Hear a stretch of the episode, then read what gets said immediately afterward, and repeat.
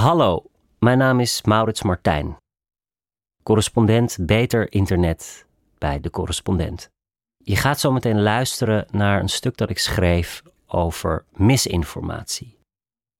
Ik sprak Tony van der Meer, een communicatiewetenschapper van de Universiteit van Amsterdam.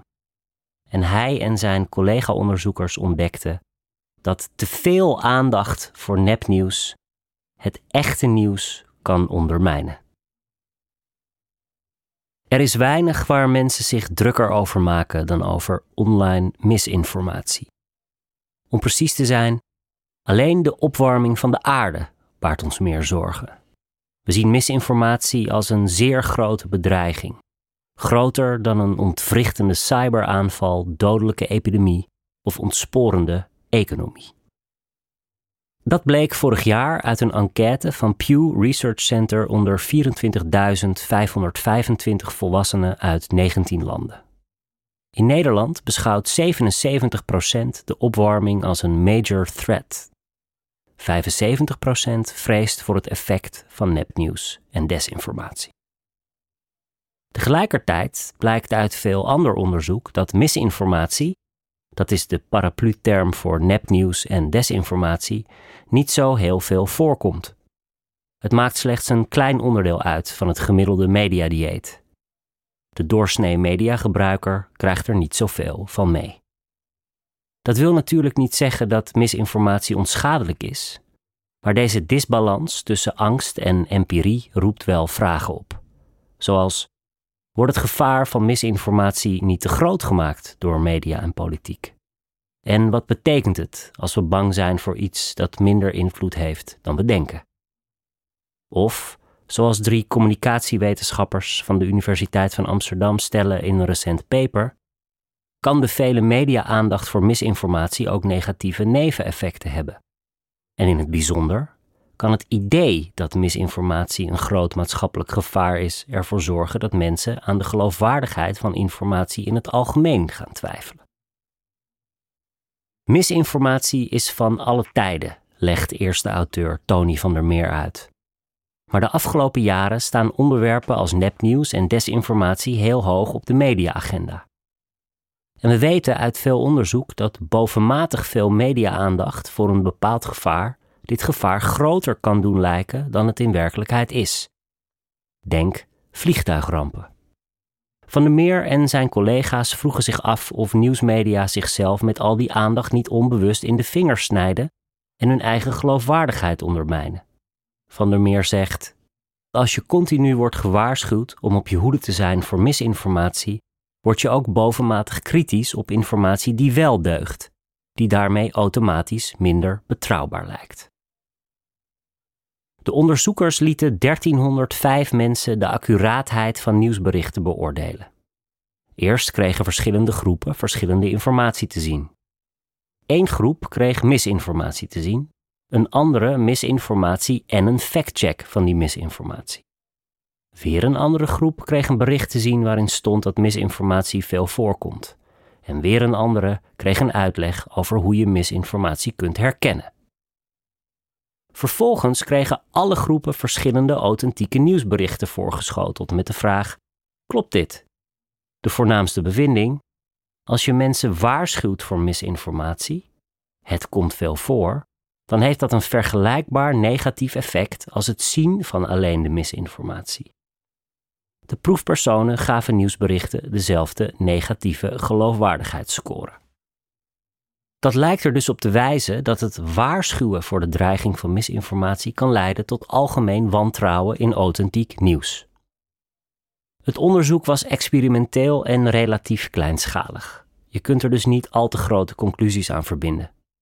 De onderzoekers voerden het bovendien uit in de Verenigde Staten, waardoor de resultaten niet één op één toe te passen zijn op de Nederlandse context. Maar de resultaten sluiten wel aan bij een groeiend aantal onderzoeken die laten zien dat de aandacht en angst voor misinformatie uit de pas lijken te lopen met de daadwerkelijke omvang ervan. De Amsterdamse communicatiewetenschappers voegen daar een mogelijk zorgelijk neveneffect aan toe. Dat al die aandacht en angst kan leiden tot een onterecht wantrouwen in betrouwbaar nieuws. Nepnieuws en desinformatie zijn onderwerpen waarover veel gesproken wordt in de media, duidt Van der Meer. Als mensen dan niet weten dat het relatief weinig voorkomt, maar wel horen dat er veel overheidsbeleid op gemaakt wordt en het afgeschilderd wordt als een van de grootste gevaren in onze huidige mediasamenleving, dan kan het resultaat zijn dat mensen minder mediawijs worden. Ze vinden het dan steeds lastiger om nieuws te beoordelen. Ik vraag van der Meer of hij verbaasd was over deze resultaten. We hadden dit wel een beetje verwacht, zegt hij. We maakten gebruik van de Truth Default theorie. Die stelt dat mensen automatisch informatie vertrouwen, behalve als ze geprimed worden om dat niet te doen. Als mensen signalen krijgen dat ze misleid worden, zullen ze aan de informatie die volgt gaan twijfelen. Zo werkt communicatie met de mensen om je heen ook grotendeels. Je gaat er meestal van uit dat zij jou betrouwbare informatie geven, omdat dit ook zo is. Totdat je een signaal krijgt waardoor je eraan gaat twijfelen. Dan kan het omslaan. Welke conclusie trekt Van der Meer uit het experiment? Hij zegt: Het is inderdaad zo dat misinformatie heel prominent in mensen hun hoofd en gedachten gaat zitten als er zoveel aandacht voor is. Het maakt mensen kritisch of zelfs sceptisch over alle informatie die ze tegenkomen. Het probleem is dat vaak de context over misinformatie ontbreekt, namelijk dat het eigenlijk niet zoveel voorkomt. Met als gevaar dat er een tunnelvisie ontstaat en mensen continu bang zijn misinformatie te zien en foutief geïnformeerd te worden. Ik vraag hem of misinformatie dan helemaal geen probleem is. Ik denk dat je de effecten van misinformatie niet volledig weg moet wuiven, zegt hij.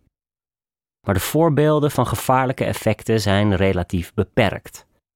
Neem gebeurtenissen als Pizzagate en de bestorming van het Capitool. Beide zijn gebaseerd op misinformatie.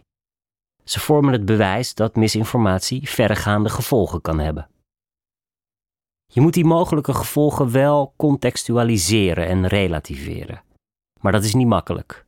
De informatieomgeving is complex geworden met sociale media en de hoeveelheid bronnen. Als het over misinformatie gaat, zegt hij, moet je blijven aangeven dat het weinig voorkomt en ervoor zorgen dat mensen niet te sceptisch worden. Kritisch zijn is belangrijk, maar mensen hoeven niet continu op hun hoede te zijn. Want het meeste nieuws is gewoon te vertrouwen. De meeste nieuwsbronnen hebben niet de intentie jou te misleiden. Waarom is die sceptisch een probleem? vraag ik hem. Stel dat 99 van de 100 nieuwsberichten betrouwbaar zijn. Dan ben je die kritische, sceptische blik min of meer continu aan het toepassen op betrouwbaar nieuws. Ik kan me voorstellen dat nieuwsconsumptie dan heel intensief en verwarrend wordt. Is dit misleiding? Waar moet ik mijn nieuws vandaan halen? Moet ik alles factchecken? Je wil wel dat mensen het nieuws blijven consumeren. Het is belangrijk om geïnformeerde kiezers te hebben. Ik vraag hem of we dan het gevaar van misinformatie maar gewoon moeten negeren. Nee, zegt hij, maar we weten nog niet wat de beste manier is om misinformatie te bestrijden. Je moet heel voorzichtig zijn met het geven van aandacht aan iets dat relatief weinig voorkomt en mogelijk negatieve neveneffecten heeft. Veel misinformatie wordt nu bestreden met factchecks en bewustwordingscampagnes. Maar minstens zo belangrijk is de vraag hoe het vertrouwen in traditioneel nieuws kan blijven bestaan. Dan moet je misschien niet zozeer op reactieve oplossingen gaan zitten, maar meer op proactieve. Vormen van mediatraining bijvoorbeeld. Idealiter al op scholen, waar meer verteld wordt over hoe media tot stand komen, hoe weinig misinformatie daadwerkelijk voorkomt hoe je kunt navigeren in het complexe medialandschap. Dat kan heel erg helpen, zegt hij. Het vraagt ook om journalistieke zelfreflectie. Clickbait en sensationaliseren hebben de stap van echt naar nepnieuws kleiner gemaakt. Media zouden ook kritisch kunnen kijken naar de manier waarop ze over misinformatie berichten en ervoor waken dat de waarschuwing geen katalysator wordt voor precies hetgeen waarover ze waarschuwen aldus van der Meer. Het is de missie van de correspondent om voorbij de waan van de dag te gaan. Onze correspondenten voorzien het nieuws van context en schrijven over de grote thema's van deze tijd. De correspondent geeft me de vrijheid om mijn nieuwsgierigheid te volgen en de tijd om verhalen te schrijven. En zo probeer ik onzichtbare structuren zichtbaar te maken en een andere kijk te bieden op debatten die het nieuws domineren. Dan gaat het minder over het spelletje en veel meer over wat er op het spel staat. Vanaf dag 1 zijn onze artikelen, boeken en podcasts gefinancierd door onze leden. Volg ons op onze journalistieke zoektocht. Overweeg eens lid te worden van de correspondent. En maak daarmee samen met ruim 70.000 anderen onze onafhankelijke journalistiek mogelijk. Dus word lid van de correspondent. Ja. Word lid. Word lid.